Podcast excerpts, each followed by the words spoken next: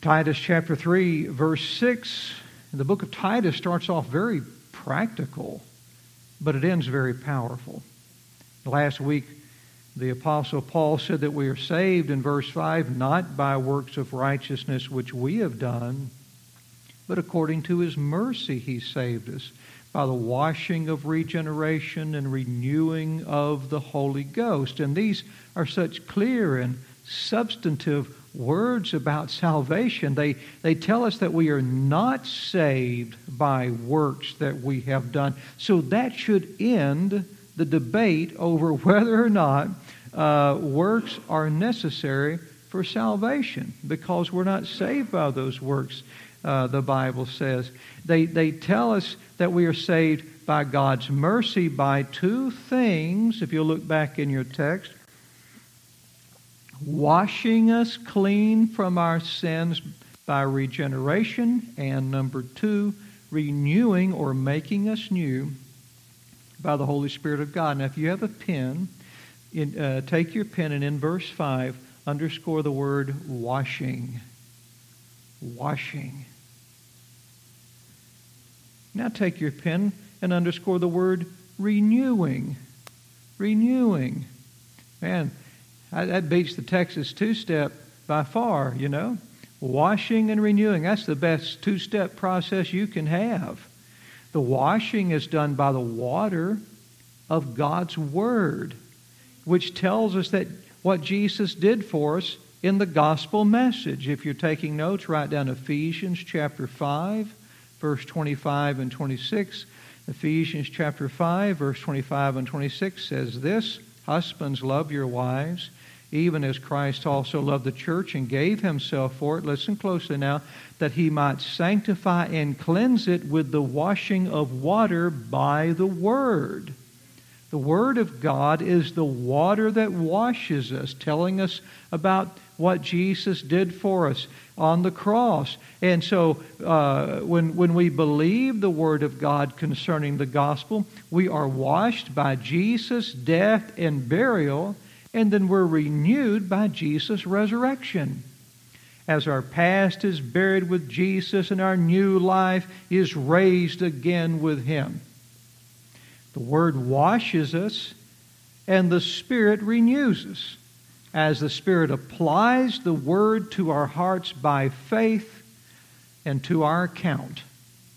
Isn't that good? The Holy Spirit takes the Word of God and He applies the Word to our heart by faith and the work of Christ to our account. The word to our heart, the work to our account. And so, washing us by the water and renewing us by the Spirit, the water of God's Word and the Spirit of God. Now, keep your place here in Titus chapter 3 and turn the Gospel of John chapter 3, the Gospel of John chapter 3. This is a very famous but very mysterious passage of Scripture. For a lot of people, it confuses them. But when you shed God's light on God's Word, which God's Word does, God's Word is not only the water that cleanses us, it's the light that illuminates us.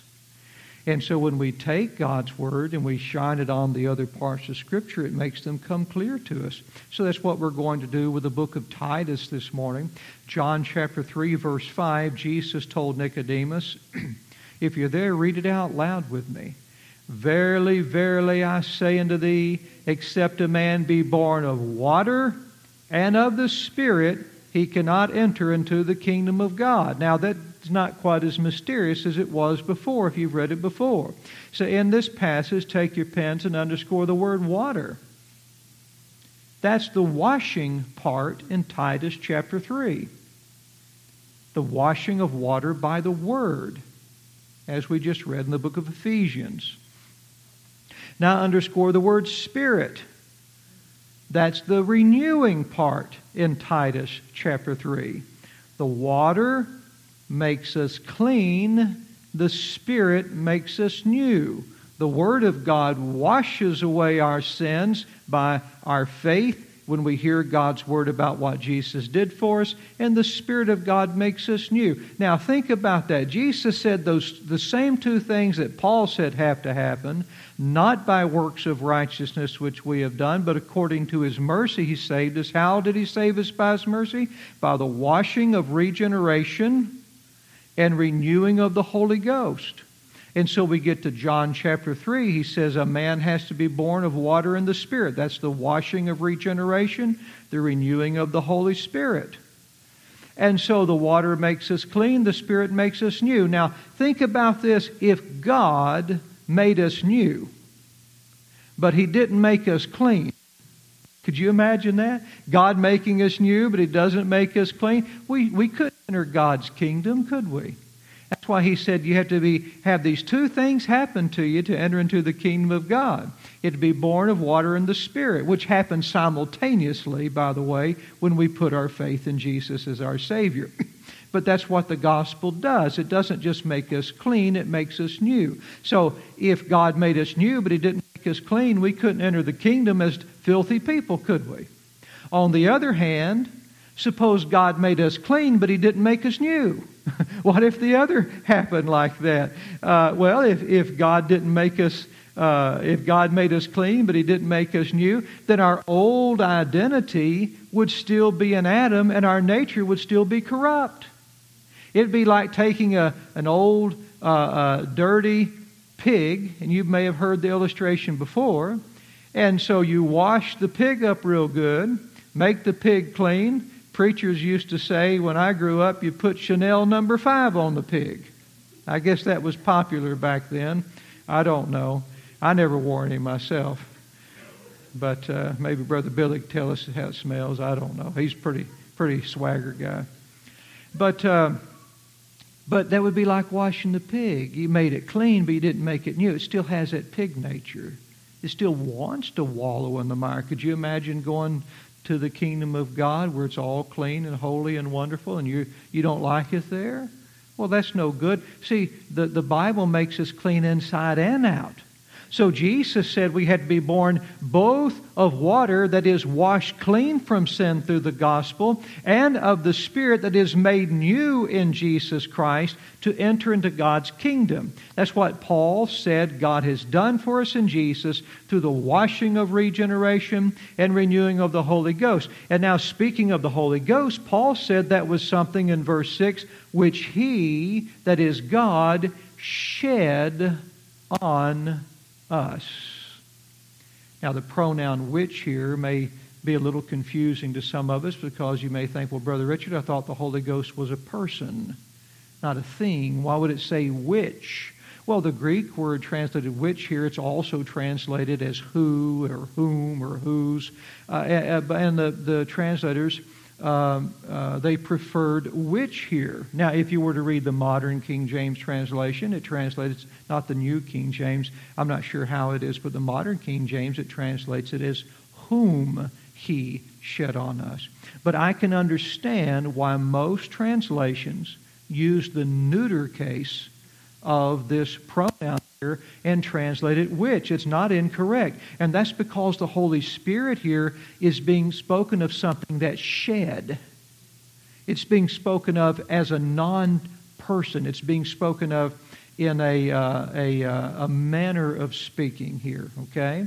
So when we're thinking of shed here, don't think of a shed that keeps water off of you or off of your your lawnmower or something like that. But we're thinking of the word shed here in the Greek, the word translated shed here, it means to pour. To pour. And you think, well, why would shed be, mean to pour? Well, think about this. If some part of you, you have, let's think of two things that are on the inside and that are part of every one of us, okay? First of all, let's think about when we get sad and water flows down our cheeks that comes from us. It flows down our cheeks. What do we do? We shed tears, don't we? Let's think about blood. That's very much part of us too. You don't have blood, you don't have you, right? I mean, you die. It's that's our life is in the blood. The scriptures say. So that's part of us. And when when the blood pours out, we say we what? We shed blood. And so we're talking about something that is intrinsically part of us that then departs from us. It pours from us. You see how that works? The tears shed, that's part of us. It comes from us and it leaves and pours out of our bodies. The blood sheds, it's part of us. It pours out of our bodies. The Holy Ghost is part of God. And God shed the Holy Ghost down upon us. That's what the scripture's saying here. So it's whom, but it's which, because it's being spoken of here as something that was poured out from God the Holy Spirit. So, as the clouds shed water that lands upon us, thank God we've gotten some good rain lately.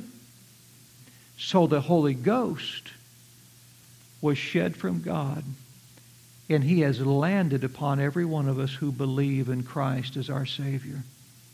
What does Paul mean when he says God poured the Holy Ghost upon us like he's water and he's pouring the Holy Ghost, he's shedding the Holy Ghost down on us? If you're taking notes, uh, write down Isaiah chapter 44, verse 3, which he shed upon us, the Apostle Paul said by the washing of regeneration and renewing of the Holy Ghost, the Holy Ghost which He shed upon us. Think of that water coming down. We just went through a terrible drought. And what a relief it was when the water poured down upon this dry, parched land. Isaiah chapter 44, verse 3. Listen to what God said. He said, For I will pour water upon him that is thirsty. Remember what Jesus said? Whoever is thirst, let him come unto me and drink. He that believeth on me, as the scripture said, out of his belly shall flow rivers of living water. That living water is the Holy Spirit of God, which he shed upon us, who gives us life. So God says through the prophet Isaiah, For I will pour water upon him that is thirsty, and floods upon the dry ground. Listen as he continues. God says, I will pour my spirit upon thy seed. God wasn't talking about pouring water upon thirsty people physically. Remember what Jesus said to the woman at the well? If you would have asked me, I'd have given you water you could drink and never thirst again. He wasn't talking about physical water. Jesus is the same one who talked to the woman at the well, who's talking through Isaiah to us in the Old Testament. Same God, same Holy Spirit. And God said, I'll pour water upon him that is thirsty, floods upon the dry ground. I will pour my spirit upon thy seed and mine blessing upon my offspring. So God said, I will pour water. And then he said, I will pour my spirit. You see? How the Holy Spirit is being likened to water being poured out from God. In Isaiah 44 3, we see that He is poured out upon whom? Him that's thirsty. Him that's thirsty. We also see that He's poured out upon what? Upon dry ground. Something where there's the, the, the water's missing. In other words, by the Holy Spirit of God, the Holy Spirit satisfies our longings. He's poured out upon the thirsty. The Holy Spirit gives life and blessing where barrenness and death once were in our lives. He poured upon the dry ground. This summer was very difficult for us. It was so hot and dry, and places were burning up, and acres were catching on fire, and many uh, trees and other vegetation died. But the, this this morning, Brother Colvin came up here. Uh, he uh, he hopped on the riding lawnmower last week and cut the church lawn, and we're so thankful for that. Anyone ever want to help him? He'll be glad to take the help. And uh, and he came up to me this morning. He said, "The rain ruined what it did last week." I said, "Yes, it did. It did at my house too." after God poured out that abundant rain, it became like spring again. God gave us showers of blessing. I put some green beans in the ground and they're already popped up. It's like having another spring. My grass is growing again. My little fig tree's gotten a whole lot taller that I've been nurturing along through that hot summer. And in the same way, sin once left all of us, once left all of Adam's race is just dead, barren souls. Souls that have neither life nor spiritual blessing. And those of us who put our faith in Christ, we once longed for God. We thirsted for His salvation. We, we uh, uh, thirsted for the truth and for forgiveness and eternal life. Uh, uh and, and sin had dried up every grain of sand in our souls. That's the way it felt to me one time. But one day we heard the gospel. One day we heard what Jesus did for us on the cross. And we came to place our trust in the wounds He bore for us on Calvary. And the Holy Spirit was poured out upon us and our thirsty souls were finally quenched, and new life began to grow where only death had been. God did not send the showers of His Spirit sparingly upon us. Look back in your text in the book of Titus. He poured, He shed out His Spirit on us. How? Abundantly is the adverb here. Abundantly. When the summer was so hot this year, there were times when we would get just a little sprinkle of water. Be little pockets of water. Oh, you know what was bad? When you'd watch the radar and you'd see it coming up everywhere but your place. you know, or it would get to your place and just go away suddenly, you know.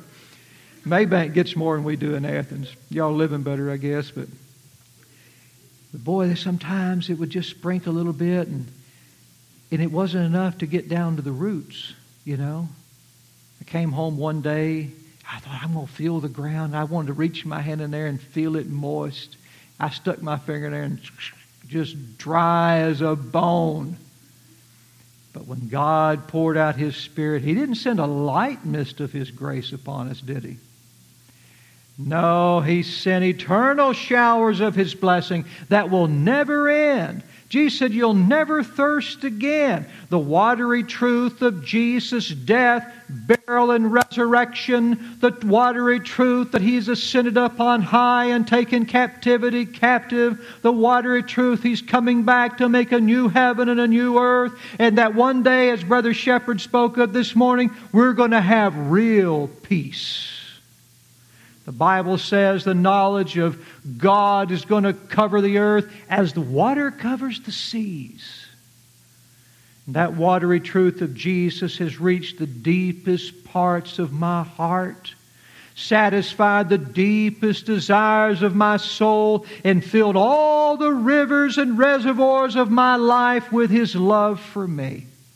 As the song says, I have found a friend in Jesus. He's everything to me. He's the fairest of 10,000 to my soul, the lily of the valley. In him alone I see all I need to cleanse and make me fully whole. God shed the Holy Spirit abundantly upon his redeemed. The gospel doesn't just give us the bare essentials. Man, do you ever do you ever just start thinking when when you start thinking about what it's going to be like to actually live forever, what it's going to be like when we actually have no more tears to shed, no more sorrows, no more heartache. When you, when you start actually trying to imagine what it's going to be like to be in the presence of God and life and love and liberty and joy is just going to be flowing. Our cup's going to be overflowing forever and forever and forever. Sometimes I begin to think about that. And I get so excited. So excited. The gospel doesn't just give us the bare essentials. Sometimes you go car shopping. You know, there's different trim levels with car shopping. You have the basic, you know, the bare bones. You have that little mid level, you know, and with each one, the cost goes up, and you try to figure out, okay, what do I need, what do I not need? But then you got that limited trim level. That's got the works, you know. It also has a heavier price tag. And so a lot of people say, well, you know, I, I just need transportation. So, I, you know, a lot of people say, well, I'll just get the bare essentials. Not the gospel. Not the gospel. The gospel gives us more than we could ever desire for life, holiness, health, purpose. There won't be any doctor visits anymore. Brother Tony, you won't have to worry about uh, uh, your, your foot. You won't have to worry about anything like that anymore.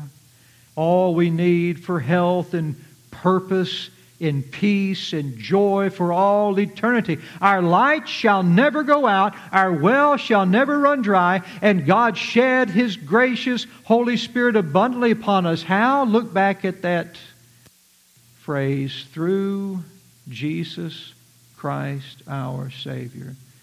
Prepositional phrase, just as Brother Shepherd spoke of this morning as well through Jesus Christ our Savior.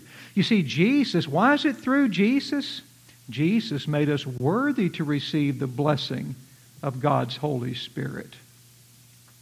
God does not bless unrighteousness. He does not reward wickedness. God does not shed His Holy Spirit abundantly upon rebellious sinners, which we were all born into. Sin always brings God's curse. Sin always results in death. And we are all sinners. So, how does a righteous and holy God pour out His Holy Spirit abundantly upon unholy sinners like us? He does so through Jesus Christ our Savior. He blesses us and He rewards us through the righteousness of Christ. He does so on the basis of Jesus' life instead of our own. As a man, Jesus lived a life that qualified him for the abundant blessing of the Holy Spirit of God. Remember when Jesus was baptized in the River Jordan by John the Baptist? What was poured out on him? The Holy Spirit of God. And how was he poured out on him? Abundantly. In fact, the Bible says the Father gives not the Spirit by measure unto him. With absolute, without measure, the Holy Spirit was given Jesus. So Jesus, and God looked at Jesus, and God said to everybody, He said, This is my beloved Son in whom I am well pleased. And because God was pleased with the righteousness of Christ and the holiness of Christ and, and, and how Christ had fulfilled all of his law, he pours, he sheds the Holy Spirit of God abundantly upon him. But you see, remember, I told you earlier that Jesus, the same one speaking to the woman at the well, was the same one speaking to us to the prophet Isaiah, the same God, the same Spirit. Jesus was not without the Holy Ghost. If you will remember, Jesus was conceived of the Holy Ghost. Remember that? When, when, when Mary said, How's, How am I going to be pregnant with a baby? When saying, I know not a man. And the angel said, The Holy Ghost will overshadow you. Right? And so Jesus was conceived of the Holy Spirit. Jesus was never separated from the Holy Spirit because Jesus is God. And so here is Jesus. He's conceived. He is the Son of God. The Son of God doesn't need the Holy Spirit. The Holy Spirit is God. The Son of God is God. So the one is the other, and the other is the one. So Jesus, as the Son of God, didn't need the Holy Spirit. Do you know who the Holy Spirit was poured out on in the River Jordan that day? It was the Son of Man. Jesus is the Son of Man. It was man who needed the Holy Spirit of God. And so, as a man, Jesus, in all of these pristine, righteous, holy qualifications, having lived this perfect life thus far, he's in the, the River Jordan, and God sheds his Holy Spirit abundantly upon him. And as a man having received the Holy Ghost poured out on him, he did so so that those who trust in him, the Holy Ghost can be poured out on them. And when the Holy Spirit was poured out on Jesus, I want you to notice what did not happen. He did not go.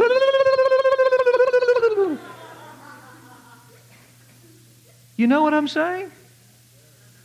We got churches today, and they think when the Holy Ghost is poured out on them, they fall on the floor, they do all this stuff. Didn't happen. That's not indicative of the shedding of God's Spirit upon us. In the book of Acts, when people spoke in tongues, the tongues were languages, the languages were known by the people around them, they were earthly languages and that was for the furtherance of the gospel and to put God's seal on those apostles and say, My spirit's back. And go ye into all the world and preach this gospel to every creature. Let no race stand in your way. Let no tongue stand in your way. You go tell the good news to everyone. He wants to pour the Holy Spirit out upon us all abundantly. And so, through the qualification of Jesus, through His merit, through His qualifications, God's Spirit is poured out on us when we believe and rest our faith in the qualifications of Christ instead of our own. Make sense? God has a marvelous plan with this gospel thing. So, through the gospel, we use Jesus' qualifications and receive all the benefits our loving God wants to give us. And by God's grace, we'll take back up in the next verse, next Lord's Sunday. Don't you love the Bible? Aren't you glad you have a Bible? We don't have to sit around in darkness. We can walk in the light.